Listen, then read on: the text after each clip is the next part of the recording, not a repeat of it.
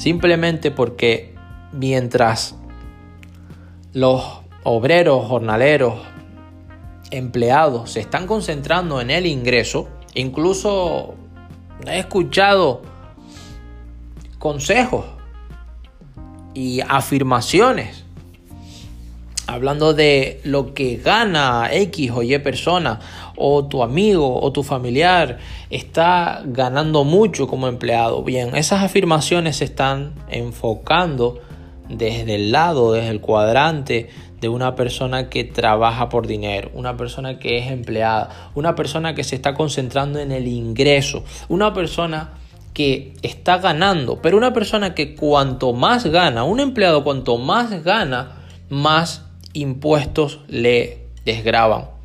Por eso no me importa, y por supuesto que respeto a los médicos, respeto a los abogados, pero un empleado no me dice nada.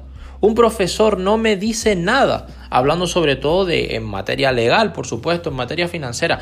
Cualquier empleado, cualquier puesto, cualquier cargo no me dice nada, porque cuanto más gane, más impuestos les van a caer y más impuestos va a tener que declarar.